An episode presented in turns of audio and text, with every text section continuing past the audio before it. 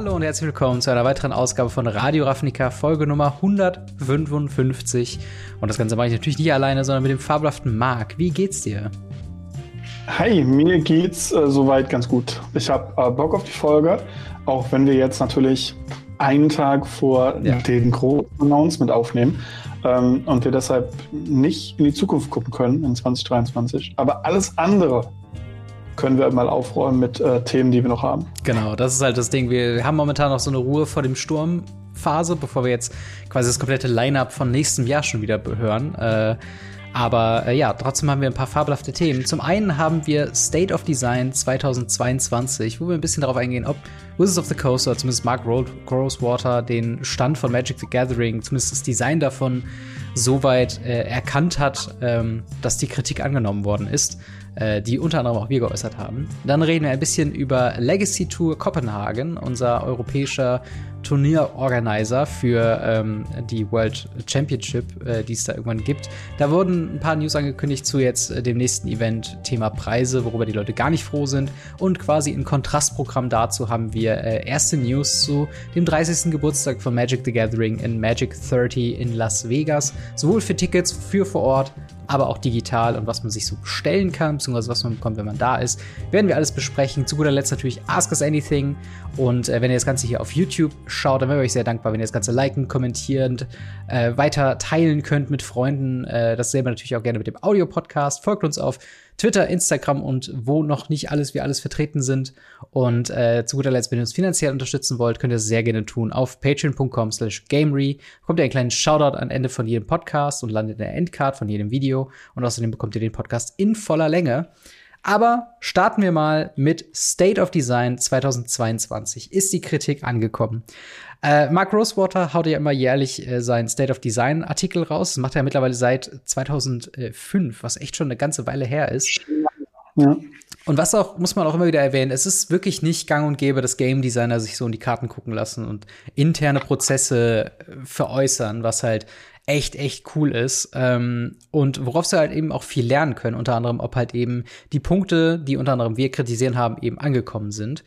Wir schauen mal ganz kurz auf die allgemeinen Punkte. Ähm, was er positiv sieht an Magic the Gathering aktuell ist, ähm, dass sie die Boundaries, what Magic can do, gepusht haben. Das heißt also, die Grenzen, was Magic-Karten machen können, wurden erweitert.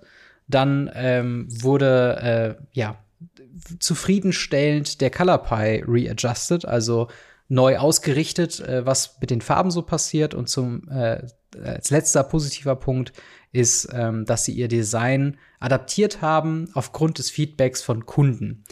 Das klingt jetzt alles sehr kryptisch. Marc, was glaubst du denn verbirgt sich hinter diesen, hinter diesen Positivpunkten? Also glaubst du, dass äh, jetzt in dem letzten Jahr die ähm, Fähigkeiten von Magic-Karten grundlegend erweitert worden sind? Also es sind ja wesentlich mehr Wörter auf Magic-Karten gekommen. Mhm. Also das muss man ja einfach sagen. Ich glaube, das ist uns auch allen bewusst, dass Magic-Karten ähm, zwar ein bisschen komplexer werden, aber eben auch ein bisschen, ein bisschen spannender. Es, es gab jetzt Karten, die äh, halt ein bisschen drüber sind und auch die Grenzen, was Magic machen kann. Hm. Gut, da wird jetzt auch so ein bisschen mit eingespielt, das Neue mit den Stickern und so wird auch mit eingespielt. Ähm, aber es wird ja hauptsächlich zurückgeschaut, ja. was so in der Vergangenheit ist. Und ähm, da muss ich halt sagen, das ist schon, schon ganz gut äh, ColorPie angepasst. Wir haben jetzt gemerkt, Weiß kriegt immer mehr Card Draw. Ja. Zum Beispiel. Ähm, Gerade die Commander-Spieler haben das gemerkt. Und äh, naja, Produkte wurden auf Feedback der Kunden angepasst. Ich hoffe, dass sie damit zum Beispiel sowas wie die ähm, Mehraufkommen an Starterprodukten machen, dass sie jetzt damit auch meinen, dass man vielleicht eben die Farbbooster ja abgeschafft, also mhm. nicht vielleicht abgeschafft, abgeschafft, aber dass die deshalb abgeschafft wurden und so weiter und so fort. Und ähm, ja, das ist schon, schon nicht schlecht. Ja, definitiv. Also ich, ich finde auch, also ähm, das, das liest sich immer so ein bisschen. Also ich, ich kenne, glaube ich, Die Hard-Fans, die bei diesem zweiten Punkt aufschreien werden und sagen, äh, der Color Pie muss nicht neu justiert werden, man muss sich nur konsequent dran halten. Ähm, und in Teilen gebe ich dem, sage ich mal, recht. Ich finde aber auch, dass äh, gerade Weiß jetzt gerade in, in Punkto Commander äh, zugelegt, zugelegt hat und dass es eine sehr große Aufmerksamkeit bekommen hat. Ähm, und ja, ich, ich hoffe einfach, dass, ähm, wie, wie soll ich das sagen, dass natürlich dieses, dieses Commander-Feedback nicht dazu führt, dass wir jetzt jahrelang im Standard Mono-White-Deck haben. Weißt du, was ich meine? Also wir haben ja sehr viele Karten, die mit diesem Neuausrichtung von, also so Wedding-Announcement und sowas, sind halt so Karten, die mittlerweile wirklich sehr viel Play in, in Standard sehen, äh, was ich so mhm. zumindest verfolgt habe. Ähm, und das ist halt nicht ein Overadjusten in favor of Commander ist. Äh, also ich gönne Commander-Spielern ihre, ihre Staples und die können auch gerne in Commander Legends oder äh, Commander-Produkten irgendwie auftauchen. Aber so, ähm, ich hoffe, dass es halt nicht zu sehr was verändert, was Weiß unter anderem gemacht hat oder was alle Farben in, in Standard und in äh, anderen Formaten machen. Denn woran man es auch immer wieder merkt, und das ist halt so ein bisschen der erste Negativpunkt bei den Lessons äh, von den allgemeinen Themen, ähm, wo er hier schreibt, we need to be more cautious about backwards compati äh, compatibility Compatibility, also rückwärts äh. Ähm, also Eternal-Formate wie eben Legacy und äh, Vintage, aber auch eben Commander sind eben äh, solche, solche Felder, wo diese Spielereien mit den Farben nicht korrigierbar sind. Also wo es halt dann heißt, okay, wir haben jetzt irgendwie, ähm, ich glaube, Path to Exile ist so ein, so ein sehr prominentes Beispiel, wo Mark Rosewater mhm. immer sagt, das war eigentlich zu stark für Weiß zu dem Zeitpunkt ist aber jetzt ein Staple in vielen Formaten oder war es zumindest bis vor kurzem noch. Ähm, und, und das ist halt immer sowas, wo, wo ich dann immer sowas eher kritisch sehe. Wenn man die gesamte Geschichte von Magic in einem Format irgendwo hat, dann kann es halt kritisch werden, jetzt auf einmal weiß, was komplett anderes machen zu lassen. Ähm, ja, wobei ich glaube, dabei geht es äh, auch viel mehr darum, dass, ähm, wo wir auch gleich zu kommen, wir gehen ja auch gleich ganz kurz die Sets mal durch. Ja, genau. Ähm, gerade bei sowas wie Midnight Hunt, wo zum Beispiel einfach äh, Day und Night von den Werwölfen nicht kompatibel war mit dem, was alte Werwölfe gemacht haben, weil sie die mhm. nicht geraten haben. Weil, ja, das ist ja ganz cool, so wie es funktioniert. Und dann haben sie halt nicht an die alten Werwölfe gedacht. Ja. Und ähm, ja, das, äh, sowas, glaube ich, ist da auch viel mit gemeint. Das ist wirklich so, hey, ähm, wir müssen Karten schauen, dass Karten cool sind im, im, in, in, ihrer, in ihrer Bubble, also in ihrem, mhm. in ihrem Set und sonst was aber vielleicht sind sie in bestimmten anderen Formaten zu kaputt. Weil ja. so viele Bannings haben wir halt in Eternal-Formaten eigentlich gar nicht gesehen seit Midnight Hunt. Weil, das muss man ja auch dabei sagen, ähm, die Artikel beziehen sich immer auf ähm, von Standardrotation zu Standardrotation mhm. auf die neu rausgekommenen Sets. Das heißt, in diesem Fall ähm, von Midnight Hunt bis Baldur's Gate, das ist, glaube ich. Genau. Ähm, und ich vermute und hoffe, dass sie zumindest bei Baldur's Gate rückwirkend kompatibel gearbeitet haben. Ja, das stimmt. Also äh, ganz kurz der Vollständigkeit halber, in diesem Artikel werden jetzt, äh, wird jetzt besprochen und dementsprechend sprechen wir auch über diese Sets. Innistrad Midnight Hunt, Innistrad Crimson Vow, ähm, Kamigawa Neon Dynasty, Streets of New Capenna, Commander Legends Baldur's Gate. Gar nicht so viele Sets eigentlich, die bisher rausgekommen sind, aber natürlich eine Sache, die so ein bisschen fehlt, wo ich mir gehofft hätte, dass sie was dazu sagen, ist Double Masters, weil das spielt auch in eine andere Lesson mit rein, ähm, die sich auch so ein bisschen adaptiert mit dem letzten positiven Punkt, und zwar Kommunikation über Produkte, was ich einen sehr, sehr schwierigen Punkt finde in letzter Zeit bei Wizards of the Coast. Also sie schreiben hier in einer Lesson, uh, we need to be more conscious uh, of how we talk about our products. Und ich glaube, also eigentlich gibt's primär einen Fall, ähm, wo das in diesem Zeitraum mit den Sets, die wir eben genannt haben, äh, reinkommt. Das ist halt äh, Commander Legends Baldur's Gate, wo das halt überhaupt nicht funktioniert hat. Äh, ein ähnlicher Fall, wobei ich nicht weiß, ob es jetzt hier auch um, um Digital-Formate oder Digital-Sets geht, wären halt äh, die ähm, Alchemy Horizons und die äh, Historic Horizons, Jumpstart-Geschichten, so die es halt irgendwie auch noch gab, wo irgendwie mit Begriffen um sich herum geworfen wurde, wo man irgendwie grundlegend weiß, was das bedeutet, aber auch nicht so ganz. Und im Falle von Commander Legends passt es ja dann irgendwie auch doch nicht, weil dann trotzdem die Leute confused waren. Ähm, und ja, das ist halt so ein bisschen was, äh, ja, Kommunikation mit, mit Produkten. Ähm, wie, wie siehst du das? Ist da eher weniger mehr oder lieber doch irgendwie zu sehr ausformulieren, was das Produkt machen soll? Ich glaube, Ehrlichkeit würde hier was reinspielen, weil es wird ganz viel in, einem, in einer Hype-Sprache gesprochen. So, ja. ja, das neue coole Set und wir haben hier schon wieder coole Commander-Decks und so weiter. Statt hinzugehen und zu sagen, jo, wir, wir finden halt Commander cool, und wir machen jetzt Commander als die neuen Starterprodukte, die Einsteigerprodukte und nicht das klamm und heimlich machen oder, oder so unterschwellig reindrücken. Nein, dann sag doch einfach, jo, das ist für Commander-Spieler. Hm. Dann, dann cool. Und, und dann sagt, hey, wir machen jetzt äh, Boxtopper ins neue Set, die sind Commander-legal. Äh, weil wir Commander-Spieler supporten wollen und denen was geben wollen, statt hinzugehen und sagen, die sind voll cool, aber, hm. aber wir haben nicht standardlegal gemacht und so. Sagt ja. einfach ehrlich, was ihr haben wollt, was ihr meint. Also ich finde, wir sind mittlerweile auch in einer, in einer Zeit angekommen, wo diese ehrliche Kommunikation auch zwischen ähm, Customern und Konsumern ähm, wirklich ein, ein Unterschied, also wirklich gut ist und eigentlich da sein sollte. Ansonsten mhm. gibt es nur Aufschrei und irgendwelchen Hate, wie es jetzt aktuell auch der Fall ist. Ja, absolut. Und äh, gerade mit so mit so vielen, also ich habe das Gefühl, wenn ich jetzt nicht so ein äh, so tief in der in der Super Magic the Gathering drin hängen würde, wäre ich komplett überfordert mit dem, was ich sehe in einem Local Game Store oder auch selbst bei Walmart oder oder wo auch immer es Magic Karten gibt, denn du hast keine Ahnung, du hast halt Commander Legends, was ähnlich ist zu den Horizons-Produkten mit Modern Horizons, die es primär gibt. Du hast vielleicht online mal was gelesen von Historic und Alchemy Horizons, aber die gibt's nicht in Paper. Dann gibt's aber gleichzeitig auch noch äh, äh, dann Commander Legends, wo eins so teilweise Reprints war, das andere hat dann wieder die Dungeons and Dragons Marke drin. Das andere Dungeons and Dragons Set, das war jedoch standardlegal. Damit kannst du, ähm, damit kannst du auch in Commander spielen, aber mit dem anderen Dungeons and Dragons Set irgendwie nicht. Dann hast du ne Double Masters auf der einen Seite, Double Feature auf der anderen Seite. Ist das auch irgendwie äh, Reprints von wertvollen Karten? Warum ist es so teuer? Äh, hat das irgendwie einen coolen Moment? Ach nee, das war doch nur ein Scheißprodukt. Das ist halt so, okay, wo wollt ihr, äh, wo wollt ihr hin mit den Sachen? Und ich finde, diese, diese Labels und diese, ähm, ich glaube, da müsste man eine Überarbeitung ran. Ich glaube, es müsste halt wirklich so ein, so ein, so ein Sticker drauf, wie es früher irgendwie so Beginnerprodukt for Experts und so weiter. Sowas müsste so Standardprodukt und Special-Produkt einfach so ein Label drauf. Oder ähm, was sie ja auch ganz gerne machen, ist mit diesen, ähm, mit diesen Challenger-Decks, so die Farben, die ausgegraut sind und du siehst irgendwie ähm, aufgrund dessen, welche Farben quasi farblich markiert sind, welche Farben das Deck haben wird und dass man halt irgendwie so die Formate, die die meisten Formate irgendwie aufzählt und dann so, das ist für, keine Ahnung, Commander speziell oder bei Pioneer Challenger Decks, Pioneer. Standardsets können alles haben, weil es überall legal, dass einfach die Kommunikation wirklich einfach vereinfacht wird. So dass der, der letzte Magic-Spieler, der auch mal kurz im Laden ist, checkt, was für was ist, sozusagen. Ähm, aber ja, wir springen mal rein in die Sets. Äh, über welches Set möchtest du denn am liebsten reden? Wollen wir direkt bei äh, den Innistrad-Sets anfangen? Würde ich sagen. Ich würde einfach durchgehen, würde einmal äh, sowohl die Highlights als auch die Lesson einmal runter. Mhm. Und dann können wir uns die zwei, drei Sachen rauspicken, über die wir reden wollen, oder? Genau, ähm, dann ja, lass doch einfach mal loslegen mit Midnight Hunt. Ähm, hast du äh, die, die Pro-Punkte gerade vor dir?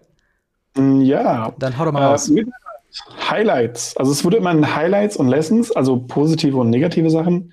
Ähm, man hat sie halt anders genannt. Wir haben als Highlights ähm, die The new mechanics were mostly popular. Also die neuen Mechaniken waren sehr populär. Mhm. Ähm, Witches und das Volk Horror äh, wurde sehr gut aufgenommen, dass das jetzt gab. Ähm, Revisit Old Character, also alte Charaktere sind wieder aufgetaucht. Surprise, Leute mögen das. Mhm. Ähm, und Spieler haben die Premium Multicolor Flashback und neuen Lens Cycle gemocht. Also den, genau. den Premiere auf Multicolor Flashback. Multicolor Flashback, so. Ja. Ähm, weil Flashback war bisher immer, immer Single Color mhm. und jetzt hast du Multicolor Flashback anscheinend. Genau, auf der anderen Seite die, die äh, Lessons, die sie gelernt haben, äh, quasi die, die nicht so gut geklappt haben, ist einmal Werewolves didn't get their due. Also Werwölfe waren einfach nicht so äh, im Zentrum des Sets, wie man es ursprünglich ähm, genannt hat. Dann kommen wir direkt zu der Rückwärtskompatibilität. Day and Night wasn't backwards compatible äh, eben mit den anderen Werwölfen. Uh, the colors weren't of equal power level in limited formats, especially in Draft, ähm, wo sie hier genauer darauf eingehen, wo halt eben äh, Weiß, Blau und Schwarz stärker waren im Limited als äh, die anderen beiden, die eben Werwolffarben waren. Und zu guter Letzt, das kommt so ein bisschen in meinen Punkt eben rein, Double Features was a big miss. Ähm, ja, und ich, ich würde auch sagen, ganz kurz, sage ich mal, den Elefanten im Raum angesprochen. Also Double Features, da bin ich so froh, dass das sich nicht verkauft hat, dass wir nicht diesen Secret Lair-Effekt hatten, von wegen, man kann es kritisch sehen, aber irgendwie lohnt es sich ja doch. Ich bin sehr froh, dass es sich nicht gelohnt hat zu kaufen. Und ähm, ja, er schreibt auch hier, Players believe double feature was unnecessary. They didn't like the black and white aesthetic. Felt misled the audience on what the contents were going to be. Und das finde ich halt einfach absolut richtig. Ich finde es sehr gut, dass das hier eben angekommen ist, dass wir hoffentlich nie wieder so eine, so eine Art Reprint-Set von Double mhm. Feature irgendwie sehen. Ähm, aber, aber ja, was sind, was sind andere Punkte? Vielleicht auch die positiven. Wie siehst du da ja, was? Ich, ich finde es halt ganz gut, dass sie gelernt haben, dass alte Charaktere halt Joy in den Leuten auslösen. Mhm. Also die Leute freuen sich darüber, alte Charaktere zu sehen. Ich hoffe halt, das ist mal so das Problem, was ich jetzt habe. Wenn ich sowas lese, dann habe ich immer das Problem so, hey, ihr mögt das? Hier habt ihr ganz viel davon. Ja, Und absolut, absolut. Angst vor, gerade bei dem Punkt. Und jetzt so kurz vor Dominaria, ich meine, da, das machen wir uns nichts vor, Dominaria-Set wird wahrscheinlich schon etwas länger äh, mhm. fertig gemacht sein. Aber ja, ähm, das, das, ja, ja, schon ganz krass. Aber Flashback, endlich wieder Flashback und neuen Land-Cycle, also die, die neuen Low-Lands. Genau. Die, waren, die waren wirklich, wirklich beliebt und sind es immer noch. Und äh, die sind sehr, sehr gut, sie sind sehr günstig. Sie kommen meiner Meinung nach an die Zeit von den Tempeln damals ran, mhm. in fast allen Formaten. Und ähm, ich fand die jetzt auch ziemlich, ziemlich gut. Absolut. Ich finde es vor allen Dingen äh, schön zu sehen, dass sie halt durch die Band, also sowohl in, in Standards aktuell äh, viel gespielt werden, als auch halt in Pioneer viel gespielt werden, weil ich finde es schön, Pioneer hat ähm, nicht so ein Ranking, was Länder angeht, also wo du sagst, wie bei Modern, du brauchst halt Fetchlands und du brauchst deine Shocklands, dann sonst funktioniert halt gar nichts. Ähm, klar, in, in, in Pioneer gibt's die Shocklands und sie sind auch unweigerlich die besten Länder, die es halt eben im Format gibt. Aber du hast eine Auswahl von, von Fastlands, die getappt rauskommen, solange du halt eben äh, zwei oder weniger Länder hast. Dann hast du jetzt die Slowlands, die äh, ungetappt äh, reinkommen, äh, solange du eben äh, äh, zwei oder mehr Länder hast. Das heißt, beide Landtypen kommen ungetappt rein an Turn 3, was sehr gut ist, das im, Hinter im Hinterkopf zu haben sozusagen. Und sie ergänzen sich halt super für halt eben ne, Control-Strategien, für Midrange-Strategien. Da passen die einfach perfekt rein. Und wie du schon sagst, sie sind noch sehr accessible und erlauben es halt dann auch, äh, funktionierendes Mana zu haben, selbst wenn man keine Shocklands hat für die Farben, die man spielen möchte. Und das ist halt wirklich, wirklich cool. Ich hoffe auch, das erlaubt denen das jetzt die regelmäßig zu reprinten, äh, damit wir jetzt mhm. nicht in so einen Moment kommen, äh, wie teilweise die Fastlands, die jetzt auch so langsam wieder teuer werden und so langsam wieder einen Reprint gebrauchen könnten. Und ich glaube, die sind halt auch, ähm, die, die sind jetzt auch nicht so, so drastisch, dass man die jetzt super lang aufsparen müsste mit dem Reprint, oder? Ja. Die kann man eigentlich überall reinstecken. Genau, da bin ich ja mal gespannt, da kommen wir nachher noch zu. Äh, mhm. Äh, da gibt es noch einen anderen Punkt in einem anderen Set, den ich noch ansprechen möchte, der mir im schlauen Magen auch ein bisschen liegt. Ja, sehr gerne. Ähm, ähm, wollen wir weiterspringen zu Crimson Vow? Also Innistrad 2. Genau, Innistrad 2. Und da ist quasi das erste Highlight schon direkt. Uh, Player appreciate having mechanics uh, overlap between sets. Da haben wir wieder so ein bisschen Überraschenderweise mögen es Leute, wenn wir ein bisschen länger auf einem Plane sind. Das auch, das sagen wir schon seit längerem. Ähm, aber halt auch gerade, dass es sich sehr gut ergänzt hat mit äh, der Disturb-Mechanik zum Beispiel wird hier genannt. Dann äh, Blood Tokens was appreciated mechanically, also eine weitere Art von Tokens, die reinkommen. The Dracula cards were um, well received and the wedding theme was fun. Also die letzten beiden Punkte so ein bisschen mehr ähm, thematisch passend. Ich finde es irgendwie witzig. Äh, die Draco-Länder, ich weiß noch, was für Diskussionen es gab bei Ikoria mit dem Godzilla-Karten. Von wegen, oh, Flugzeuge in Magic, das passt ja gar nicht. So mit Blick auf die Aber Uhr, oh, wir haben Fortnite. Tiere und Dracula-Karten sind da ja noch mal was anderes. Auf jeden Fall. Ich finde es halt interessant, weil dazu stehen ja genau äh, die, die Lessons, die gelernt werden. Mhm. Ähm, Sie sprechen ja oben von äh, die, Thema, die Thematik mit dem Wedding und so war ganz gut. Darunter steht direkt, also als Lessons, ähm, es hat sich nicht angefühlt wie ein Horror-Set. Das muss ich absolut unterschreiben, ja. Training, Cleave und Exploit waren nicht so die geilsten Fähigkeiten, mhm. wo ich sage, okay, kann ich sehen, aber okay, Cleave haben wir sowieso angekreidet mit den Klammern sonst was. Ja. Ähm, das Limited-Format war zu bomby. Mhm. Ähm, also, ja, die Rares waren halt gut, die Mythic Rares eher weniger und ja. Und äh, auch Vampire haben sie anscheinend zu schwach gemacht im Vergleich zu, äh, also wenn wir jetzt nochmal miteinander angucken mit den Werwölfen. Also das ja. ist schon, schon sehr nah dran. Ähm, ich finde es interessant, dass sie jetzt auf der einen Seite sagen, so ja, Dracula-Karten waren beliebt, äh, das Wedding-Theme hat Spaß gemacht und so weiter.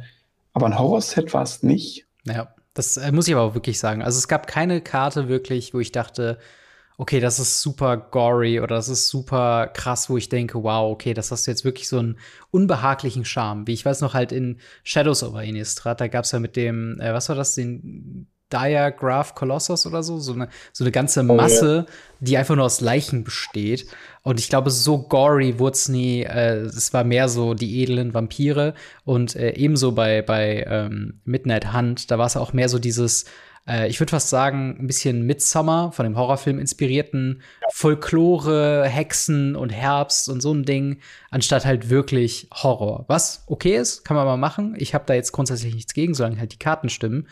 Aber auch ein bisschen ernüchternd, muss ich sagen. Ein Punkt, den wir irgendwie auch schon seit Jahren irgendwie immer sagen, ist halt, das Limited-Format ist eigentlich immer bei den Sets gut. Und jetzt haben wir aber hier schon das zweite Set in Folge, wo sie sagen, es gab Fehler bei Limited. Äh, Im Sinne von äh, Crimson, äh, Crimson war, war zu Bombi, also da hatte einen zu großen Fokus auf, auf eben die Bombs aus dem Set. Ähm, bei äh, Midnight Hunt war es so ein bisschen die, die Unausgeglichenheit der Farbstärke, sieht man so langsam diese neue Produktionsweise von mehr Sets Auswirkungen haben auf äh, das Limited-Format, was normalerweise immer sehr heilig gehalten wurde? Das auf jeden Fall. Und ich finde es auch sehr, sehr äh, interessant, dass er, ähm, wenn wir noch mal kurz über Double Feature reden ja. wollen, weil das ja unser aller Lieblingsset ist. Auf jeden Sie Fall. haben Double Feature angekündigt als äh, das Draft-Set. Das Draft-Erlebnis aus beiden Editionen. Ja. Und jetzt halt extra steht hier einfach der Satz, ähm, dass Spieler obsessed waren, dass es eben nicht um die Draft Experience geht, sondern einfach zwei Sets zusammengeworfen wurden, wo ich sage, ja. das ist korrekt. Es ging nicht um die Draft Experience. Also die Draft Experience war bei Double Feature echt grausam, was unter anderem auch daran lag, dass sie es halt nicht irgendwie angepasst haben mhm. und einfach nur Midnight Hand mit einem schlechten Draft-Feeling und einfach Crimson Vow mit einem schlechten Draft-Feeling zusammengemasht haben und äh, einmal Photoshop haben drüben laufen lassen ja. mit Kontrast. Also, ja, das, äh, also ich finde, ich finde, Innistrad hat diese, hat dem ganzen ähm, Limited-Format von, von Magic the Gathering mit allen drei Produkten keinen Gefallen getan. Also ähm, mhm. ich, ich weiß auch noch, ich hatte einmal einen Midnight Hunt äh, äh, Draft in einem, in einem Local Game Store gehabt und ich hatte, es war, glaube ich, eine Woche nach Pre-Release und wir hatten sogar nur noch zwei Wochen, weil wir halt immer freitags gedraftet haben, äh, zwei Wochen Zeit gehabt, bis Crimson Vow Pre-Release wieder war. Das heißt, der Laden hat dann eine Woche wieder keinen Draft gemacht, sondern nur halt einen Pre-Release. Und dann gab's schon Crimson Vow. Und das war halt so ein bisschen, ah, okay, also eigentlich habe ich Bock auf Midnight Hunt, aber jetzt irgendwie habe ich kaum Zeit, das zu spielen. Ich hoffe, dass das mit oh. Dominaria United halt so ein bisschen ähm, sich lebhafter anfühlt, dass die Leute, die das halt im Draft spielen wollen, jetzt nicht irgendwann erwartet werden, ja, kauft die Boosterbox und spielst zu Hause, weil dafür ist halt irgendwie Draft auch, also für mich war Draft halt immer so das Ding, was du sagst, wenn ich Magic the Gathering kaufen, wird von mir erwartet, dass ich das spiele. Und dass da jetzt so ein mhm. bisschen abgenommen wird, finde ich halt irgendwie schade. Ähm, und ja. Ja, Commander. Ähm, viel wichtiger finde ich den Punkt, äh, was wir untergeschrieben haben mit den Vampiren, weil das ist auch eine Sache, die wir auch erwähnt haben. Ja. Es gibt einen dreifarbigen Vampir.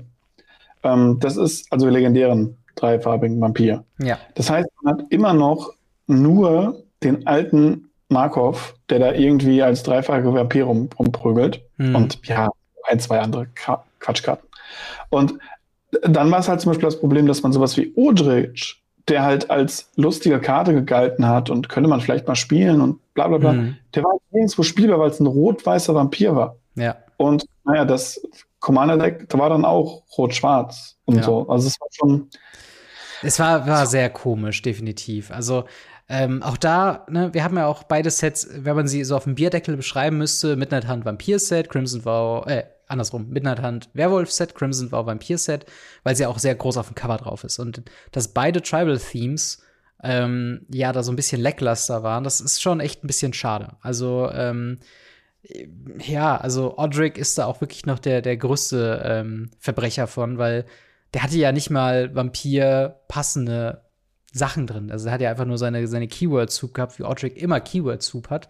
Aber in einer Farbkombination, wo du den nicht mehr mit den anderen Odrics zusammenspielen kannst oder mit anderen Vampiren zusammenspielen willst. Also, ähm, also keine Ahnung, was sie sich dabei irgendwie gedacht ja, haben.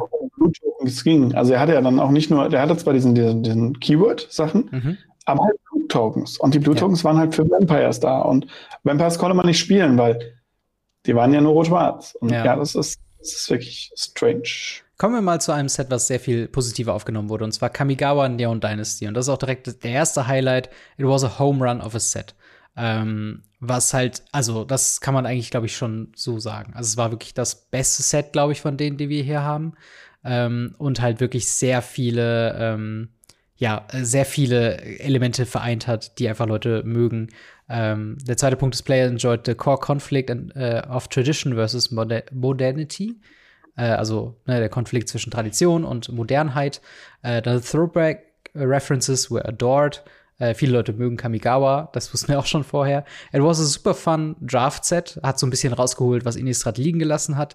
Uh, the mechanics seemed uh, much beloved, uh, also Reconfigure, Saga, Samurai, Warriors, Ninjas, Rogues, Ninjutsu, Channel, alles Mögliche ähm, sind eigentlich sehr beliebte ähm, Mechaniken. Most of the player liked the execution of Cyberpunk and this was much love for a lot of uh, Japanese version. Äh, Moment, there was much love for a lot of Japanese version of cards. Äh, genau, gerade halt die Yuki-Oi Basic Länder. Meiner Meinung nach nach wie vor die hübschesten Basic Lands, die wir haben in Magic. Jetzt mal spezial Secret Lair Stuff ausgeschlossen, äh, weil ich da jetzt mhm. nicht alle Artworks vor Augen habe. Aber ja, das waren so die positiven Punkte. Es sind deutlich mehr als bei den anderen Sets, aber auch absolut gerechtfertigt, oder? Ja, mich hat es tatsächlich äh, erstaunt, äh, wie viele Negativpunkte doch an diesem Set gefunden wurden. Mhm. Und ähm, ein paar davon kann ich auch tatsächlich nicht nachvollziehen. Oh, ähm, welche zum Beispiel? Ein paar davon, ein paar davon kann, ich, kann ich sehr gut nachvollziehen. Ähm, wie zum Beispiel, dass Spieler sad waren, dass sie nur ein Set auf Kamigawa waren. Ja, das Set war super. Das war einfach klasse. Ja. Wir hätten gerne eine zweite Runde auf diesem Set. Wir sind seit Wochen und Monaten drüber am und Jahren drüber am, am berichten und diskutieren, dass wir doch ganz gerne zwei Editionen pro Set hätten. Ja. Ähm, dann, das Set hat einige Fähigkeiten nicht zurückgebracht, die Spieler gerne gehabt hätten. Mhm. Wie zum Beispiel Spirits, wo ich sage, also die Spirits, Kamis und so, die waren damals halt, die waren nicht gut. Also das sind, das sind eher Leute, die keine Ahnung haben, wie es damals abging. Das ist halt so nostalgische genau Verklärtheit, so, ne? Oder, oder Leute, die es nicht wissen. Ja. Die Leute, die damals nicht gespielt haben. Und dann so sagen wir, wie, Leute wollten Arkan zurück. Arkan war Müll. Ja. Also es, es, gibt eine coole Arkan-Kombo, die gab es im Standard, das war's. Hm. Und ähm, das habe ich nie verstanden, dass es nicht ganz klar war, wann eine Kreatur ein Enchantment oder ein Artefakt war. Ja, kann ich verstehen. Gerade mit den Shrine war es sehr, sehr schwierig, weil mhm. die Shrine ja Enchantment Creature Shrine waren, aber kein Typ Shrine, sondern keinen Typ hatten.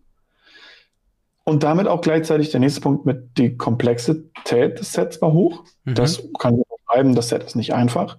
Und dass die Samurais halt nicht so geil waren. Ja.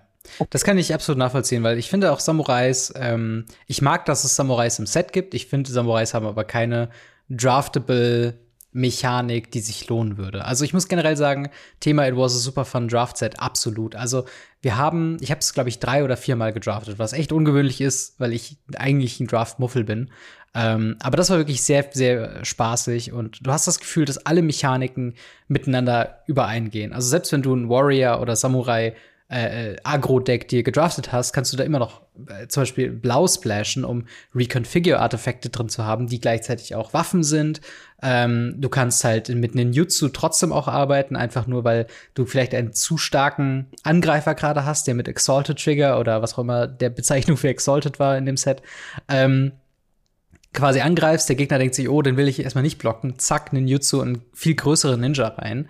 Äh, Max waren ja auch noch so ein Ding. Damit hast du wieder eine, eine effiziente Anzahl von Artefakten, mit denen du wieder synergieren kannst. Und ich finde halt, das war so ein richtig rundes Komplettpaket. Da hat wirklich gefühlt jede Mechanik hat so links und rechts nach anderen Mechaniken Ausschau gehalten und gesagt, hey, mhm. wie können wir miteinander interagieren? Was kein Muss ist. Du kannst auch komplett einfach nur deine Art äh, Enchantments oder Artefakte Sachen spielen so. Ähm, aber die Mechaniken, die haben es echt sehr gut hingekriegt, ähm, da zusammenzuarbeiten einfach. Und äh, ich glaube auch, wir werden noch lange über Kamigawa Neon Dynasty reden, allein nur wegen Beside Who Endures ähm, und anderen Channel-Ländern, die sich ja schon sehr stapley entwickeln gerade. Ja. Deswegen, also das, das auf jeden Fall. Und ähm, zu dem Set, also Kamigawa hatte halt einen riesen Hype. Ja. Und ähm, deswegen war ich sehr, sehr gespannt. Äh, ich glaube, zu Kamigawa müssen wir nicht so viel sagen. Ja. sehr, sehr gespannt auf das, was danach kam. Und zwar ja. Streets of Capenna, was sie dazu sagen, weil Streets of New Capenna ist für mich, umso länger das Set draußen ist, umso cooler wird das Set. Hm, interessant. Muss ich halt sagen, okay. weil am Anfang war es halt so, es war halt im, Schatten von, von Kamigawa. Mhm. Und ähm, deswegen, sie haben als Highlights aufgelistet, also er hat auf Highlights aufgelistet, Spieler warten Bock auf ein Drei-Farben-Set. Mhm. Ähm, die familiären, die Family Mechanics waren fast alle sehr beliebt. Mhm. Okay. Da war ein cooles individuelles Design in den meisten Karten. Ja, habe ich auch gesehen. Und Leute mochten den Look und den Feel von dem Plane. Das sind alles Sachen, die ich auch so gesagt habe. Ja, ja. Sehen. Aber es bestreitet halt irgendwie, es, es, es sagt nicht, das Set war gut oder irgendwie sonst was, sondern es war individuell gestaltet. Das klingt halt so wie, ja, das Set war halt stets bemüht. Hm, ja, absolut. Ja, definitiv. Also der, äh, ich kann auch viele Punkte sehen, auch wenn sie für mich persönlich nicht zutreffen. Also ich finde, die, das Look and Feel von dem Plane hat sich sehr schnell lahm gesehen. Und das liegt natürlich auch ein bisschen daran, dass wir jetzt auch eine lange Sommerpause hatten, wo ich mir echt gewünscht hätte, sie hätten die beiden Sets getauscht. Ich hätte lieber einen Sommer auf Kamigawa gehabt als einen äh, Sommer mit New Capenna. Ähm, und ja, also die Mechaniken waren echt cool, also Knife, Casualty ähm, und ähnliche Sachen, auch Blitz sind halt echt coole Sachen, wo ich denke, ah, okay, competitive kann man damit einiges anfangen. Aber ich identifiziere mich auch sehr mit den Kritikpunkten, die da sind. Uh, the plane was a little one note and the factions weren't distinct enough. Muss ich halt auch sagen, wenn da jetzt nicht gerade Knife irgendwie drauf stand, hätte mir auch nichts anderes von der Karte sagen können, dass das jetzt äh, Espa ist oder Obscura, eher gesagt. Mhm. Ähm, dann mal wieder ein Punkt, also drei von vier Sets, über die wir gesprochen haben, hatten Issues mit Draft.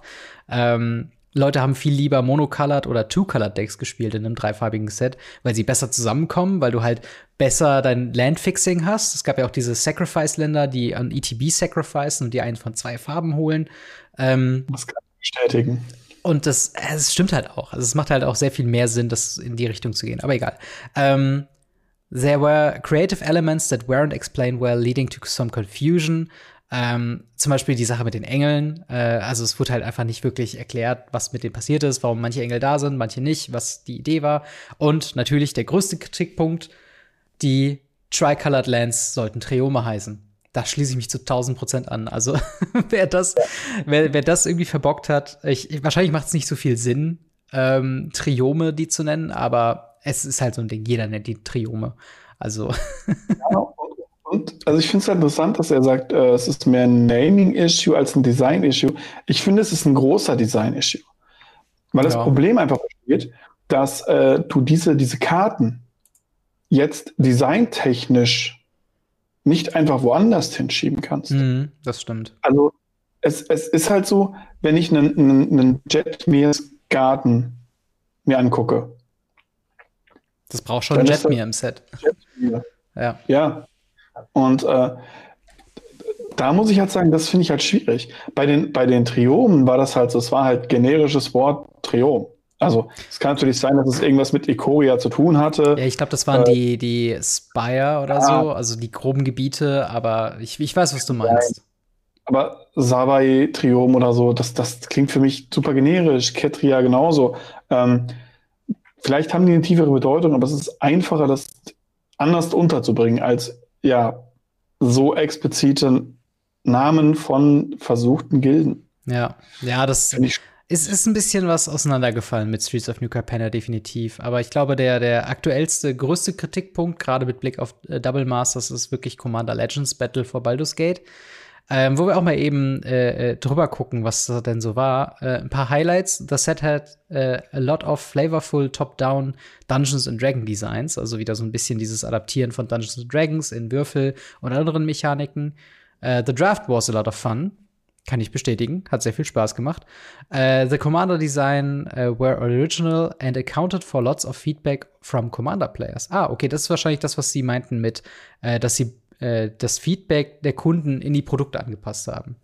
Ähm, mhm. Dass sie da irgendwie drumherum gearbeitet haben. Und the players enjoyed a lot of the mechanical executions. Also ähm, die mechanische Umsetzung von ein paar Sachen wurden sehr, ähm, ja, wurden einfach sehr gemocht. Ähnlich wie das Top-Down-Design so ein bisschen, aber wahrscheinlich ähm, auch so Sachen wie die äh, Initiative oder die Initiative ergreifen in dem Set. War halt was, was halt äh, schön ist mit dem Initiative ergreifen, quasi äh, dem Monarch-Token auf der einen Seite und dem Labyrinth auf der anderen Seite. War, war ganz cool. Ähm, ja, wie, wie, wie siehst du denn diese Punkte? Ist das. Äh, ja, also die, die haben wir alle durch. Also es ist ja wirklich alles, also Top-Down-Design haben wir angesprochen, ja. äh, das, das Ding Und ähm, da reiht sich ja die Issues auch mit ein. Und die Issues, ja. die haben wir lange Zeit auch runtergerettet. Das stimmt. Wizard sagt, also Mark Rosewater sagt hier selber, das Set hätte nicht Commander Legends heißen dürfen. Mhm. Es hat sich mehr angefühlt wie Dungeon and Dragons 2, wie Commander Legends 2. Leute hatten nicht so diesen, diesen, diesen Commander Magic Throwback Feel. Ja. Weil es erwartet wurde. Und da war nicht so viel mechanische Innovation drin, weil es halt ein D&D-Set war. Und dementsprechend halt mechanisch so ein bisschen auch top-down designt wurde. Mhm. Jetzt, ich finde es interessant, dass hier alle vier Ansprüche, die Sachen, die er gemacht hat, die angesprochen werden, alle dasselbe sagen. Sie sagen im Endeffekt ja. nur, yo, sorry, hätte ein DND2 sein sollen. Ja. Ja, absolut. Und ich finde es vor allen Dingen witzig, diese, diese Formulierung, it uh, felt more like Dungeons and Dragons Adventure in the Forgotten Realms 2 than Commander Legends 2, was, glaube ich, eins zu eins was ist, was du mal im Podcast gesagt hast, äh, wo, wir in die Review-Sache rangeht. Aber ja, das, das trifft halt schon echt gut. Also, ähm, wenn wir uns halt die ganzen Punkte so angucken, sie haben eigentlich schon viele Kritikpunkte echt gut aufgenommen. Und ich weiß nicht, fällt, fällt dir bei einem dieser Sets irgendwas ein, wo wir sagen würden, hey, das fehlt ein bisschen oder, oder da wurde irgendwas falsch interpretiert? Oder glaubst du, die haben hier schon das, das Feedback ganz gut aufgenommen? Also ich hätte, äh, Streets of New Capenna hätte ich noch eingetragen, dass die, sie haben ja versucht, eine Chase-Karte, also auch eine Chase-Karte zu implementieren mit dem, äh, wo sie auch ausgerechnet haben, wie selten dieser Edge-Foil äh, Obnixilis ist. Ach so, ich dachte, das wäre der, der Hidezuki. Nee, das war der in Kamigawa. Und Ach so, das war verstehe. Okay. Also, sie wollten halt von Kamigawa in das nächste Set wieder so eine Chase-Karte bringen und haben halt so einen Müll gemacht. Mhm. Ähm, irgendwelchen, ja, ihr habt seltener eine Edge-Toll-Karte drin, und dann kann sie Edge-Toll sein, wenn, wenn ihr die und die Chance habt in dem Set-Booster. Und dann kommt das nächste Set raus mit Commander Legends, wo einfach in jedem Set-Booster eine Edge-Toll drin ist. Ja. So, das ist dieses Special Treatment, richtig? Naja. Und das, das ist vielleicht äh, designtechnisch da nicht ganz so krass, weil das finde ich ist ein bisschen, bisschen schwierig. Ja, es wird absolut. gar nicht so krass auf, auf, auf Set-Design aufeinander, sondern es wird dadurch, dass es individuell betrachtet wird und dann das Jahr als komplettes, wo dann mir ja gesagt wird, so ja, war ein interessantes Jahr und naja, wir, wir lernen was da draus. Mhm. Das, das steht halt gefühlt unter jedem. Ja. Und ganz viele der letzten äh, Jahre sind auch immer wieder gestartet mit, ja, dieses Jahr war das eins der erfolgreichsten Jahre von Magic, wo ich jetzt mal sage so, was, hm. was hat das mit Design zu tun? Absolut. Und da muss ich sagen, am Anfang ist es noch so, ja, wir haben den Color Pie rumgemacht, wir haben Feedback eingebunden und so und so fort. Und dann sprechen sie halt sowas an wie, ja, wir haben weniger Sachen Triome genannt. Okay, da hat er beigeschrieben, es ist mehr ein Naming-Issue. Aber dann so auch so Sachen wie Draft-Design und so weiter. Ja, es ist ein Game-Design. Aber es ist, es, mir fehlt wirklich dieses Aufeinander beziehen, dieses, wir haben das des und deswegen gemacht. Es klingt so und es wirkt so, als würde jedes Set einzeln betrachtet und einzeln individuell gestaltet mhm. und von verschiedenen Teams gestaltet und keiner dürfte miteinander reden. Ja. Weil die werden sich ja irgendwas gedacht dabei haben, hoffe ich. Ja, absolut. Und da muss ich halt sagen, dass das, das hätte ich ganz gerne so dieses, wir kommen von dem Set, wir haben uns gedacht, beim nächsten Set designen wir das so und so und deswegen haben wir das so und so gemacht. Und das, das fehlt mir. Das stimmt. Also es ist wirklich mehr einfach nur eine, eine Auflistung von, aber ich glaube, das liegt auch in der Natur dieses, dieser Art von Artikel. Was ich mir wirklich gewünscht hätte, was Mark Rosewater safe noch machen wird, äh, ist äh, ein Podcast dazu, weil er macht ja Making Magic, äh, den, den äh, Magic the Gathering Podcast, jede Woche zwei Folgen zu verschiedenen Themen. Und ähm, da würde ich mir halt wirklich so einen so einen ähm, ausführlicheren Eindruck der, der Kommentare äh, mit reinbringen, weil es ist immer nur so, ähm, Fans enjoyed, Fans felt like. Also es ist immer nur so dieses äh, reine Auflisten von, von Punkten, ohne, wie du schon sagst, ohne dieses Ja und das hätten wir wirklich besser machen sollen. Bis auf ein paar, paar Sachen, also von wegen mit der Naming Convention und so weiter. Ähm, Oder aber, auch Sachen wie, wie haben wir daraus mitgenommen? Ja, das stimmt. Also das wäre halt auch interessant, so hinzugehen und sagen, okay, ähm, sorry, wir haben die Tricolored Lens falsch benannt, ähm, aber das nächste Mal machen wir es anders. Ja. Oder irgendwie sowas, was halt mitgenommen wird. Das wird halt, klar, die Lessons werden so ein bisschen, ja, das hätte nicht und das hätte nicht, die Fans mochten das nicht, mhm. aber ob daraus auch Schlüsse gezogen werden. Ja, das, das stimmt, das bleibt abzuwarten. Aber hey, vielleicht sind wir im nächsten Jahr dann äh, die Besserung von den ganzen Sachen. Ich hoffe halt, dass wir wirklich wieder einen höheren Fokus von auf, auf Limited halt sehen, im Sinne von, ähm, dass die Experiences besser sind. Weil wir haben jetzt quasi drei von äh, vier Standardsets und drei von fünf Sets, die hier besprochen worden sind, ähm, die halt äh, negativ aufgefallen sind im Limited mit unbalancierten Farbvergebungen oder äh, ne, Leute waren unzufrieden mit, mit Double Feature und Co. Und ich hoffe, dass wir da ein bisschen wieder zurückkommen zu den Wurzeln von Magic the Gathering, wo es sagt, okay, Draft ist immer eine sichere Bank, lohnt sich eigentlich immer, wenn man wenn es machen kann, egal was für ein Set man hat. Ähm, weil das, äh, das, das ist schon sowas, wo ich mir denke, okay, da entwickelt sich, da merkt man, glaube ich, das, was richtig falsch läuft bei Magic the Gathering, wenn Limited nicht mehr gut funktioniert. Ähm, aber ja, bleibt eigentlich noch zu fragen, von diesen Sets, welches ist denn dein Lieblingsset, was hier besprochen wurde aus dem bisherigen Jahr 2022?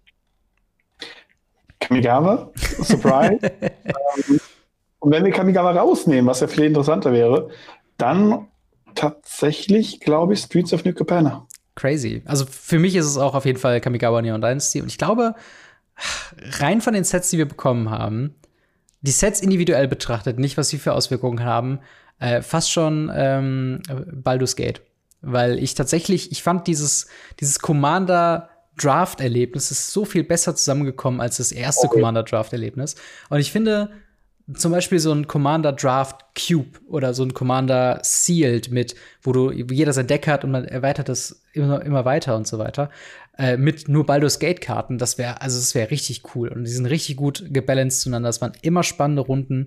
Äh, und ich habe es zweimal gedraftet. Ich habe mir ein Commander-Deck zu einem Commander äh, da drumherum gemacht. Es gab so viele Innovationen wie äh, die Gates, die reingekommen sind. Äh, es gab sehr schöne Pauper-Sachen, die dazugekommen sind äh, mit der Initiative und so weiter.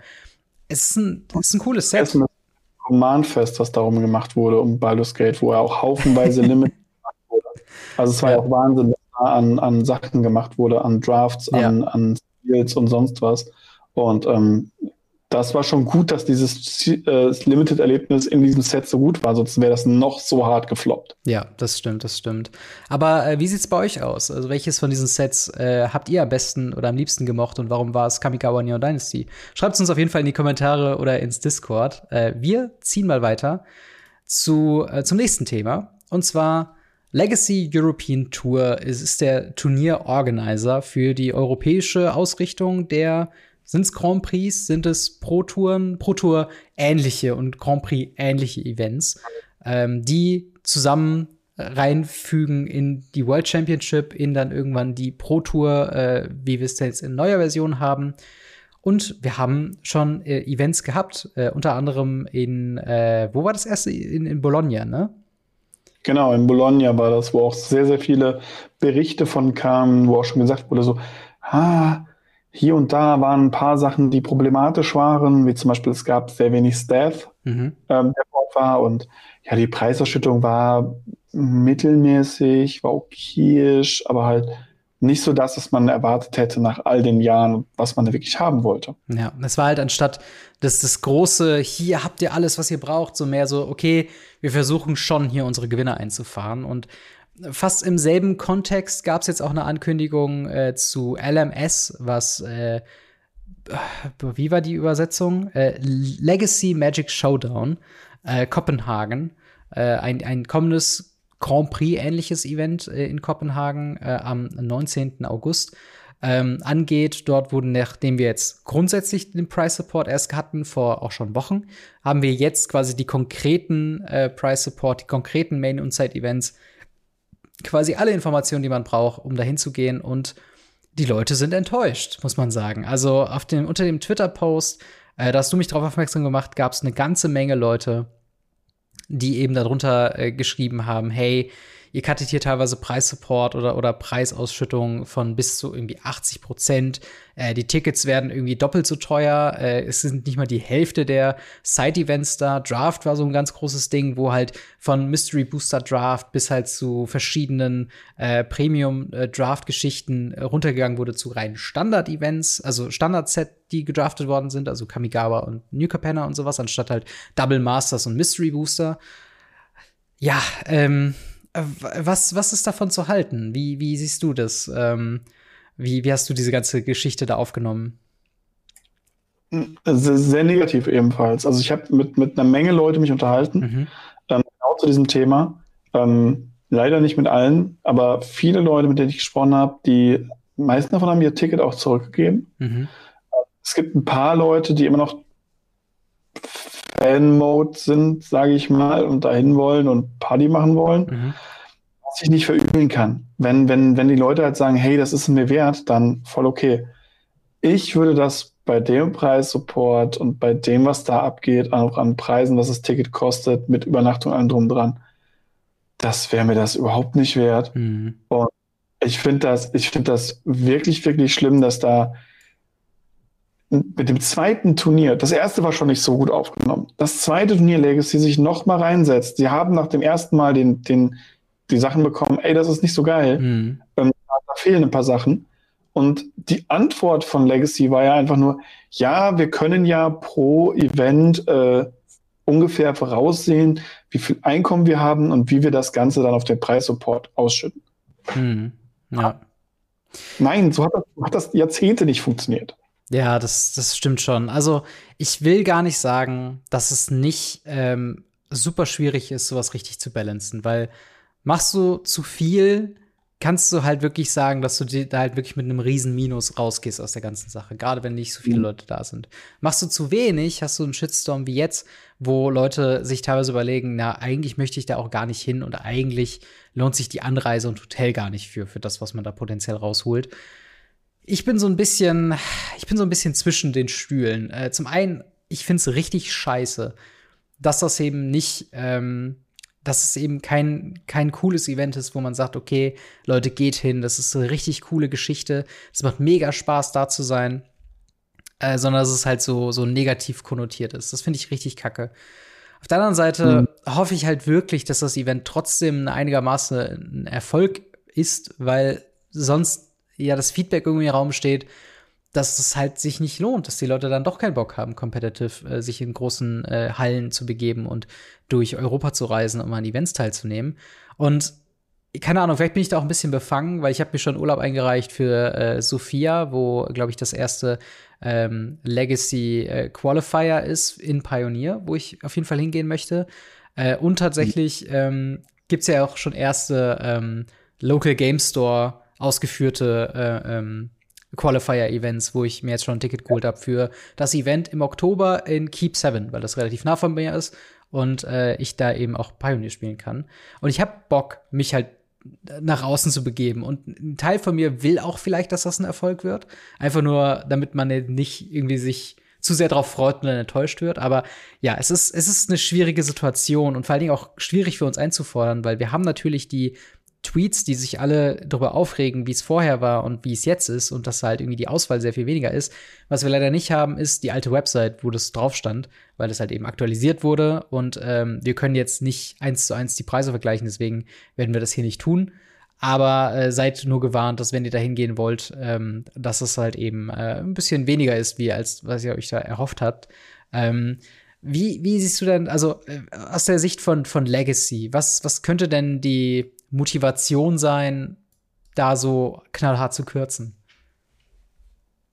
Naja, sie müssen wahrscheinlich irgendwo Geld eingestrichen bekommen haben. Ich finde es halt krass, weil ähm, es sind halt auch einfach Fehler, die da drin jetzt entstanden sind, durch meiner Meinung nach blinden Aktionismus.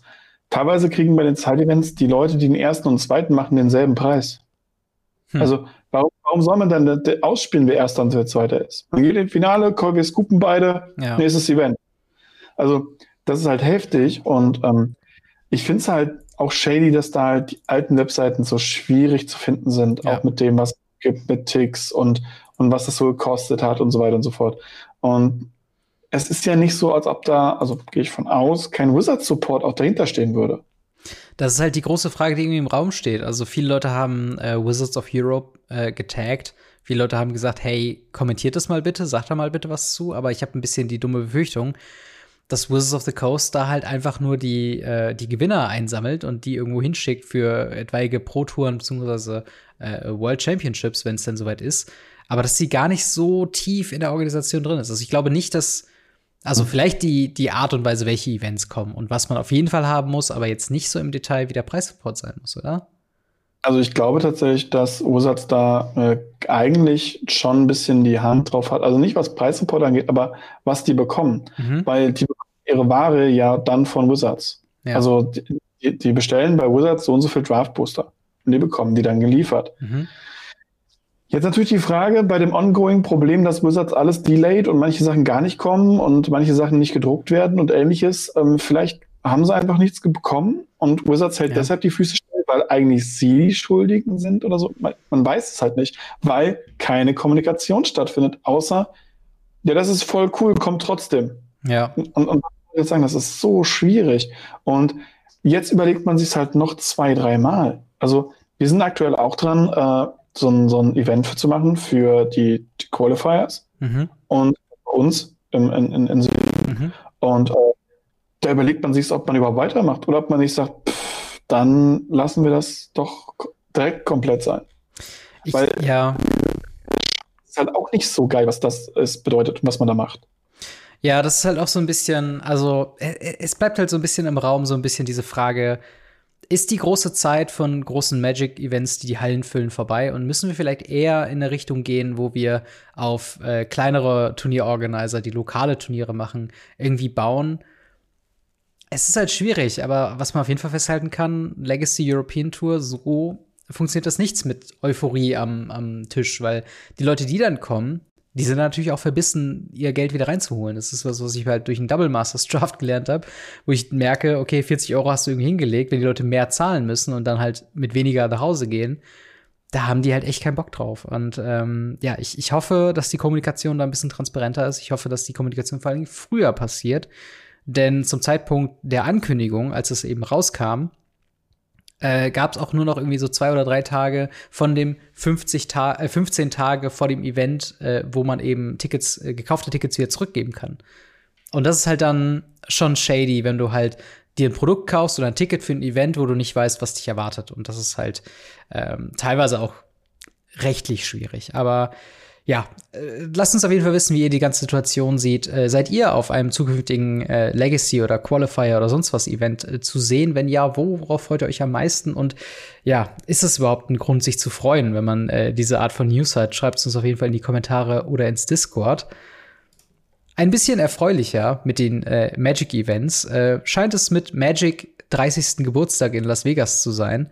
Denn ähm, ja, wir, wir haben schon die Ankündigung bekommen, es wird eine Riesenfete geben in äh, Los Angeles, wo, nee, Las Vegas, sorry, ähm, wo es am 28. bis 30. Oktober äh, ja, ein, ein, ein Riesenevent geben wird über mehrere Tage.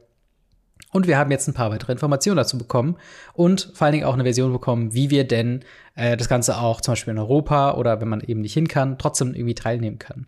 Äh, und zwar, es gibt verschiedene ähm, Ticket-Packages, die einmal nach den Tagen gegliedert sind, äh, nach quasi, ne, für einen Tag, für 60 Euro, äh, bekommt man halt eine Event-Promo, äh, eine, eine Richard Garfield-Promo, ein Mystery Booster und ein Dominaria United Collector Booster. Äh, Weekend-Preise sind dann bei 160 Euro und man kriegt quasi alles aus den letzten Paketen davor plus eine Playmat. Ähm, das Ganze gibt's dann noch mal als VIP-Paket, wo man dann auch teilweise für 350 Euro auch auf äh, Events eingeladen werden, äh, wo man dann auch auf exklusiven Infinity VIP-Events mit Mark Rosewater spielen kann.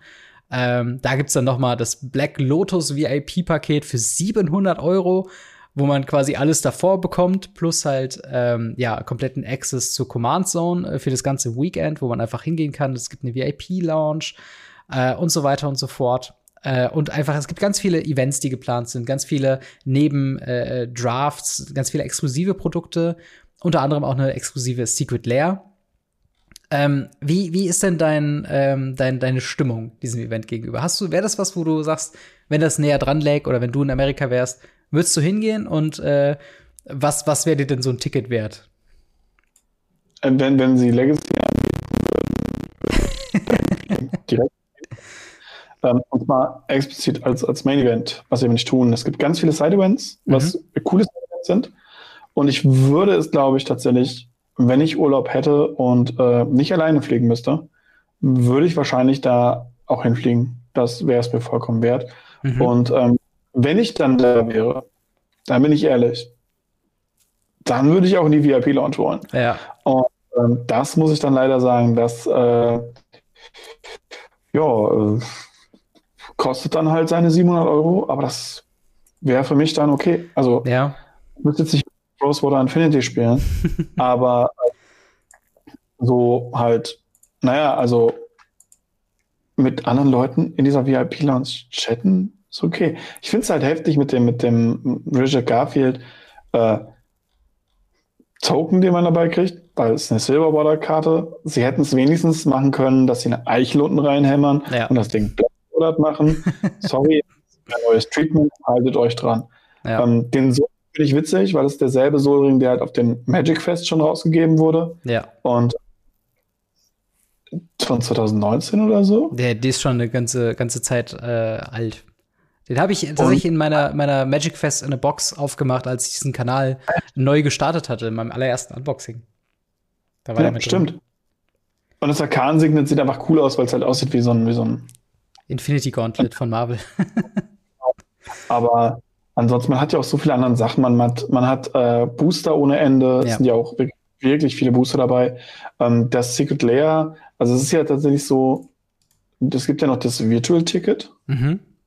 Genau. Ähm, dass man auch über die Secret Layer Seite kaufen kann. Natürlich. äh, Festival in a Box heißt das ganze Ding. Da sind ja auch so ein paar Sachen davon drin. Ja. Ist auch der, der Solring drin, es ist das Arkan-Signet drin, es ist das Secret Layer drin, es ist eine Mystery Draft Booster Display, Convention Edition, glaube ich, drin. Mhm. Also, ich, warte, ist es Convention Edition? Es ist Convention Oder? Edition. sind. Dann, dann zwei Commander Decks aus Kamigawa. Also, oh, what? Waren noch übrig? Ich war noch übrig. Und ähm, dann eine Deckbox und eine Playmat. Und das Ganze halt dann für 300 Euro. Ja. Ähm, das rein rechnerisch gesehen sind die Karten ungefähr 300 Euro wert. Habe ich kurz eben überschlagen. Mhm. Ähm, also Secret Layer 40 Euro und so weiter und so fort. Mhm. Aber, aber, diese, diese 700 Euro mit, mit Command Zone und, und, und VIP Launch und ja, also ja. das ist schon, das, das, ist halt aber wirklich was, also da würde ich dir auf jeden Fall zustimmen, dass äh, wenn, also das ist eine Tatsache, die werde ich jetzt äh, nächstes Jahr im Mai äh, lernen, äh, das wird mit einmal 30 und äh, da dementsprechend hier bei Magics Geburtstag auch wirklich dabei zu sein, das würde ich mir auch ein bisschen was kosten lassen. Ich weiß nicht, ob es das Black Lotus VIP Package sein muss, aber ich würde auf jeden Fall das Package nehmen, wo so ein geiler Rucksack dabei ist mit dem alten äh, Magic the Gathering Schriftzug drauf. Das wäre schon ziemlich cool. Äh, und ich wäre auf jeden Fall das ganze Wochenende auch da. Also ähm, auch von den Events, wenn man vor Ort ist, ist es tatsächlich ziemlich cool, weil es gibt äh, Game Nights Live, es gibt ähm, State of Tabletop Magic mit Studio X, also mit den Leuten. Äh, Studio X ist das Studio, was halt eben die Sets äh, für Standard designt. Ähm, dann gibt's Richard Garfield Panel, es gibt ein Infinity Panel, es gibt ein Artist Panel, ein Cosplayer Panel, es gibt äh, Brothers War Preview Panel. Mark Rosewater wird ein bisschen was sprechen. Äh, es wird was zur Lore geben. Das Rules Committee wird auch noch mal auftauchen von Commander. Ähm, Dann noch verschiedene Artists werden eben da sein. Es gibt eine äh, Riesenparty, die dann noch geschmissen wird äh, im Abendbereich, die dann wirklich von 8 Uhr nachmittags bis 12 Uhr morgens am nächsten Tag geht, äh, was ich halt ziemlich krass finde. Äh, dann natürlich die Magic World Championship wird da ja auch noch mal stattfinden. Separat davon gibt es noch eine Magic 30 Championship, die äh, ein bisschen in die Historie geht, wo es auch wieder ein äh, in der Top 8 ein Beta Rochester Draft geben wird, was ist schon, ist schon nice, äh, ein paar Beta-Karten zu spielen. Ähm, und du hast eben Legacy gesagt. Tatsächlich, es gibt ein paar, äh, zumindest Side-Events, wo quasi alles irgendwie vertreten ist. Ähm, und wo du sogar, ähm, wenn du Legacy spielst und gewinnst, kriegst du, äh, also der erste Platz kriegt ein italienisches Legends Booster. Wo ich nicht weiß, wie teuer das gerade ist. Aber muss ich sagen, da haben sie sich schon, ich glaube, da haben sie sich in diesem Jahr am meisten Gedanken über Legacy gemacht als im kompletten restlichen Jahr. Sie sagen, du kannst da immerhin ein altes Booster gewinnen. Ähm, und äh, ja, also es gibt wirklich von sämtlichen Formaten, sämtlichen Side-Events zu äh, verrückten Limited-Events, wie es gibt ein ähm, Sealed mit äh, Pioneer Limited, wo du ein Booster von jedem Pionier-legalen Set bekommst. Es gibt äh, Halloween Sealed mit äh, allen Innistrad-Sets drin. Also es, es gibt eine ganze, ganze Menge äh, zu zocken, wenn man da vor Ort ist. Und ich glaube, es wird definitiv nicht langweilig. Ähm, mhm. Aber, aber wie, wie, wie siehst du so diese, diese Event-Aufteilung? Wir haben zuvor über, über äh, Legacy Tour äh, gesprochen. Hier hat Magic selbst die Zügel in der Hand. Glaubst du, das könnte was werden oder glaubst du, es wird eher ein Fail? Ich glaube, dass die, die Ziele davon einfach anders sind. Ja. Ähm, ich, ich sehe, dass äh, dieses 30, Wizards 30 ist eher in der Aufmachung wie das Command-Fest. Mhm. Mehr Casual, mehr Spaß, mehr Fun, allem drum und dran.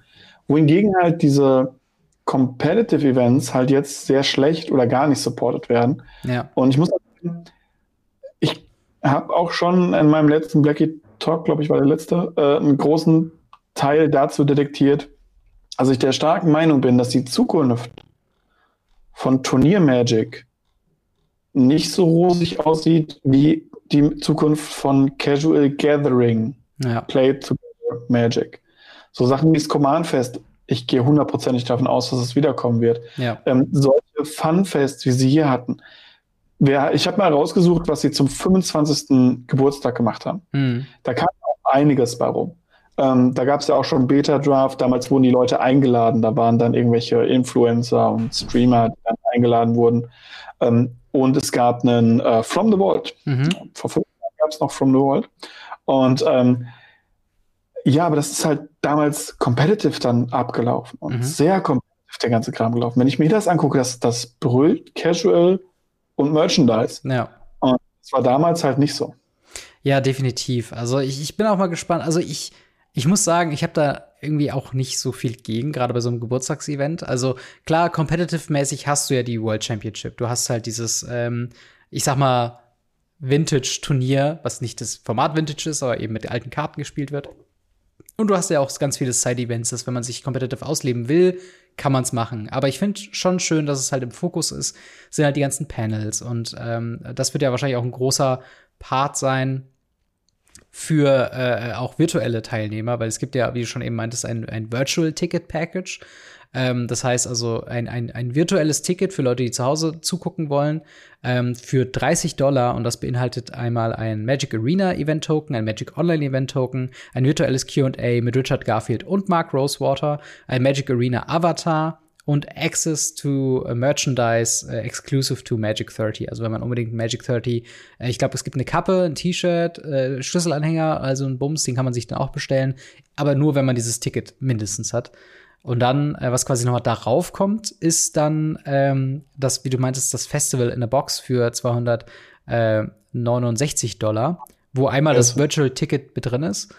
Ähm, aber auch eben eine Mystery Booster Box, äh, das äh, Secret Lair Ding, ganz viele Promos, äh, die zwei Commander Decks, äh, Playmat und allem drum und dran. Also äh, da hast du auch schon echt eine ganz gute ganz gute Auswahl, selbst wenn du es zu Hause haben willst. Ähm, aber aber wäre das was, wo du, wo du sagen würdest, da würdest du entweder bei dem virtuellen Ticket oder bei der Festival in the Box zugreifen? Also wenn ich das virtuelle Ticket haben wollte, dann würde ich auf jeden Fall das Festival in the Box kaufen, einfach mhm. weil diese 20 Euro vom Virtual Ticket du halt bei der Box gratis praktisch bekommst, wenn ja. ich es richtig durchgerechnet habe. Das Problem ist, ich habe halt weder Magic Online noch Magic Arena, also ich habe beides, aber ich zock's halt nicht. Mhm. Ähm, virtuelle Q&A mit Richard Garfield und Mark Rosewater wird wahrscheinlich einfach ein Chatbot sein. Ähm, ein Magic Arena Avatar bringt mir halt auch nichts. Und diese, diesen Merchandise, dass ich den Merchandise kaufen kann, wie Cappy. Klar, ich trage eine Menge Cappies. Also ja. ähm, außerhalb Podcast trage ich eigentlich immer ein Cappy. und man sieht mich auch nur als Cap mit Cappy rumlaufen.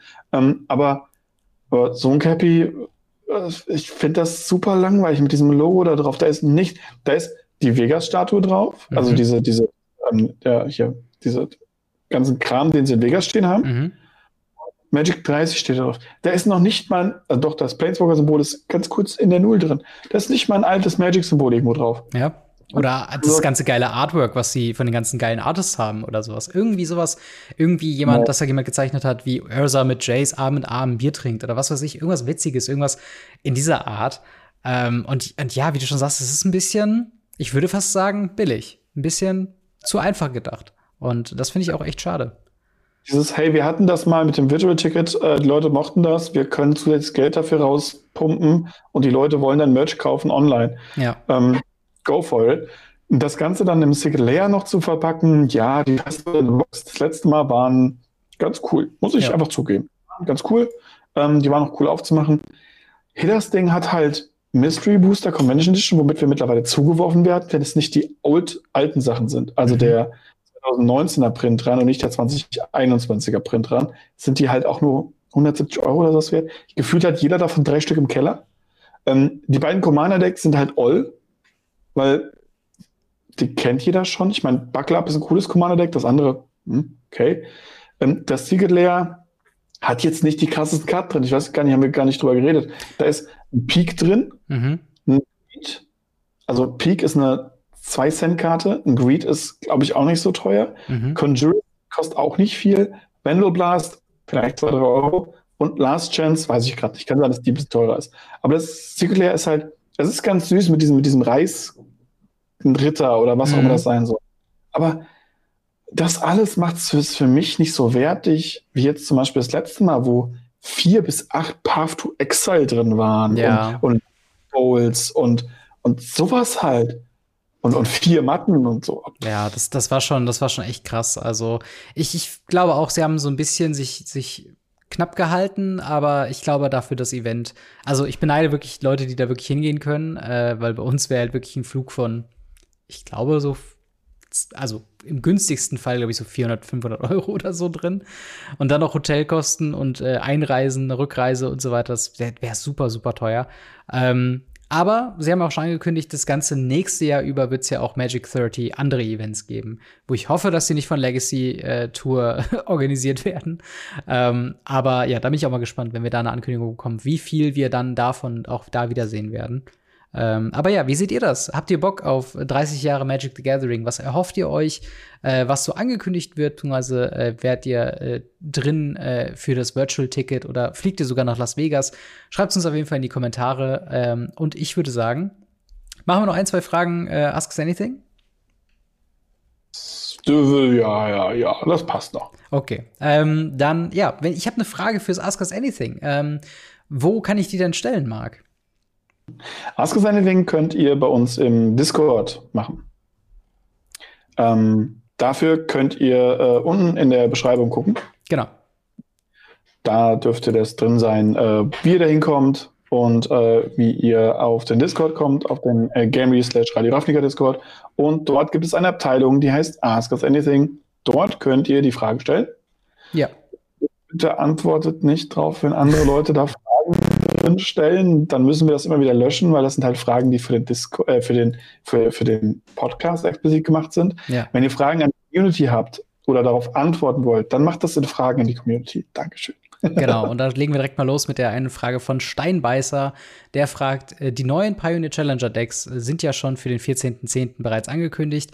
Ähm, was denkt ihr, wie competitive werden diese Decks werden? Ich finde, dass die bisherigen Decks unter anderem an einer schwachen Landbase kranken.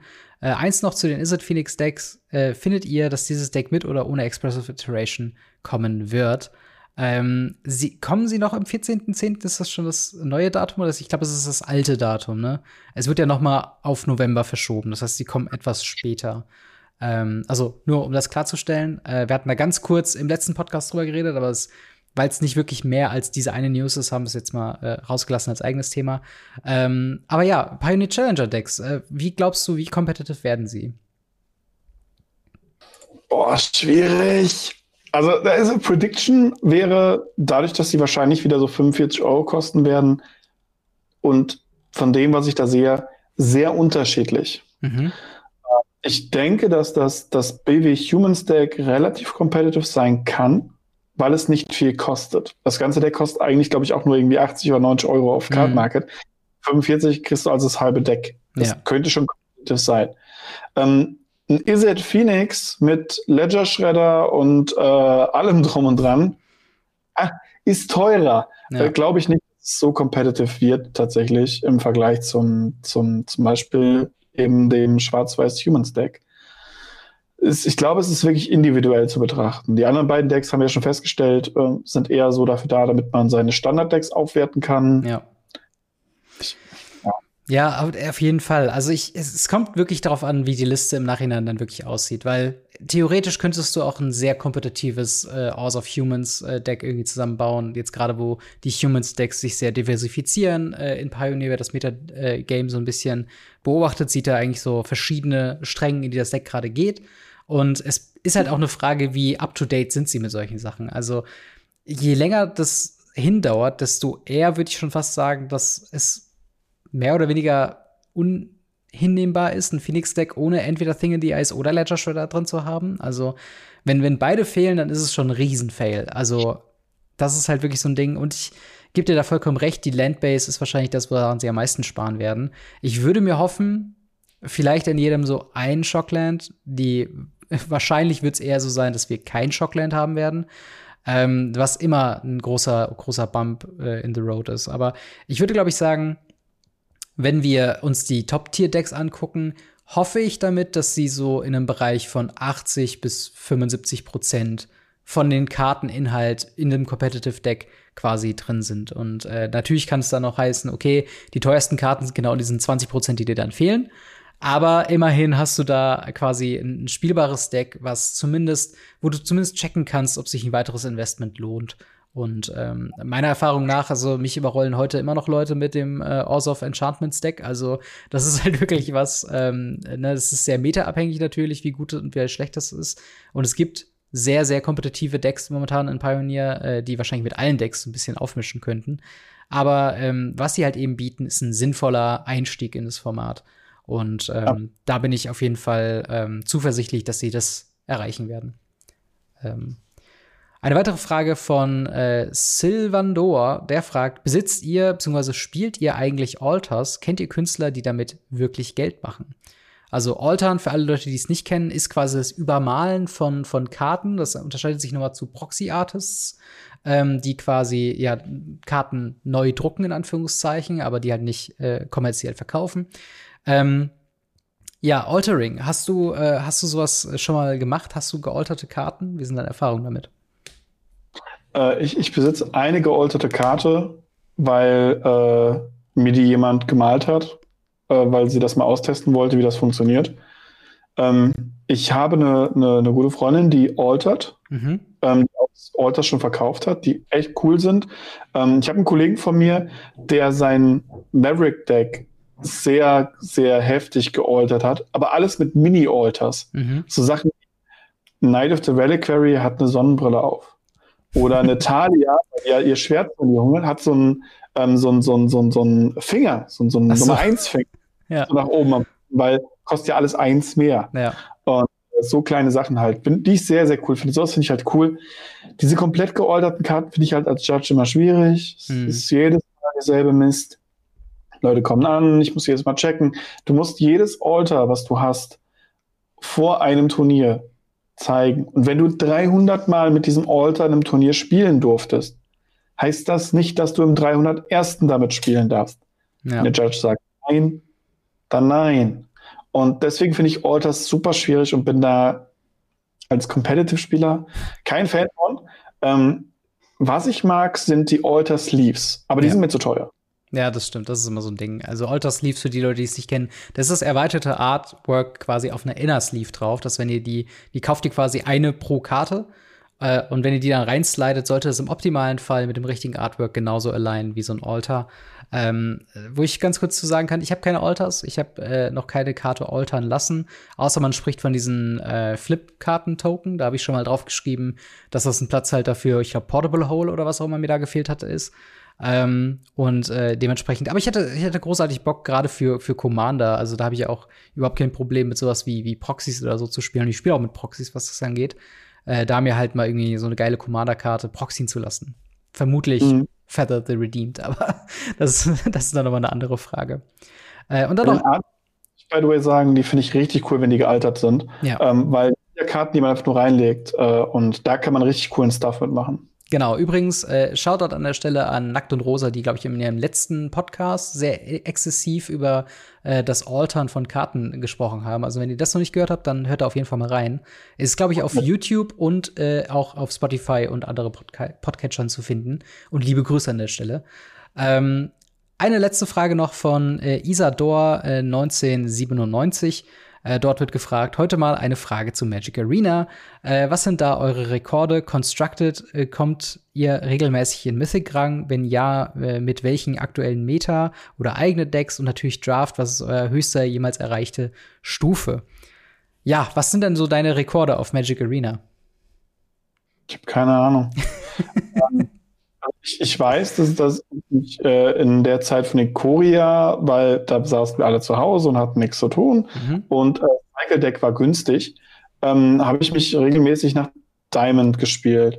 Ich bin mir gerade nicht mehr sicher, wie hoch das war, mhm. aber es war easy damit. Und dann habe ich mir wieder aufgehört, so Master, mh, kein, kein, kein Interesse dran, der Grind war mir auch viel zu hoch und äh, es ist halt Arena, äh, Spielen Arena tue ich gar nicht mehr. Das äh, ist tatsächlich etwas, die, die, die Preview-Events oder Pre, wie auch immer sie jetzt mhm. heißen, äh, okay, gucke ich mir mal an, gucke mir das Set an, damit wir auch darüber berichten können, ist das für uns natürlich genial ähm, für, für die neuen Sets. Aber äh, ja, ich habe Arena schon lange nicht mehr am Rechner. Ja, ähnlich. Also ich habe es noch installiert, ähm, aber und ich, ich spiele auch ab und zu mal mit dem Gedanken, nochmal reinzuschauen. Aber ähm, ja, ich, ich bin nicht so motiviert, lange Zeit Arena zu spielen. Und die paar Mal, wo ich Arena gespielt habe, habe ich es tatsächlich recht frustig, sehr schnell und spontan dann wieder aufgehört, weil es mir, es ist keine für mich löst es irgendwas aus, was in eine Richtung, also es sind ähnliche Gefühle, die ich äh, irgendwie habe, wenn ich durch Twitter durchscrolle, irgendwie so eine irrationale Wut auf jemanden, den ich überhaupt nicht kenne, wo ich mir auch denke, ich, ich habe ja überhaupt keine Ahnung, wer du überhaupt bist als Person, aber ich habe auch keine Chance, dich kennenzulernen. Ich mag einfach nur nicht, wie du spielst. Ähm, und, und bin einfach generell sehr gefrustet. Äh, aber es gab mal eine Zeit, wo ich sehr viel Arena gespielt habe und ich glaube, da war mein Maximum-Rang auch irgendwas Diamond 4, glaube ich, oder so. Also, oder, nee, ich weiß nicht, zählt man Rang 4 bis 1 oder 1 bis 4. Auf jeden Fall, ich glaube, ich war relativ ja. kurz vor Mythic, aber dann war auch schon wieder die Season vorbei und ich hätte wieder neu grinden müssen. Und ich hege immer noch so ein bisschen den Traum, irgendwann mal äh, Mythic zu grinden, einfach nur um einmal das gemacht zu haben.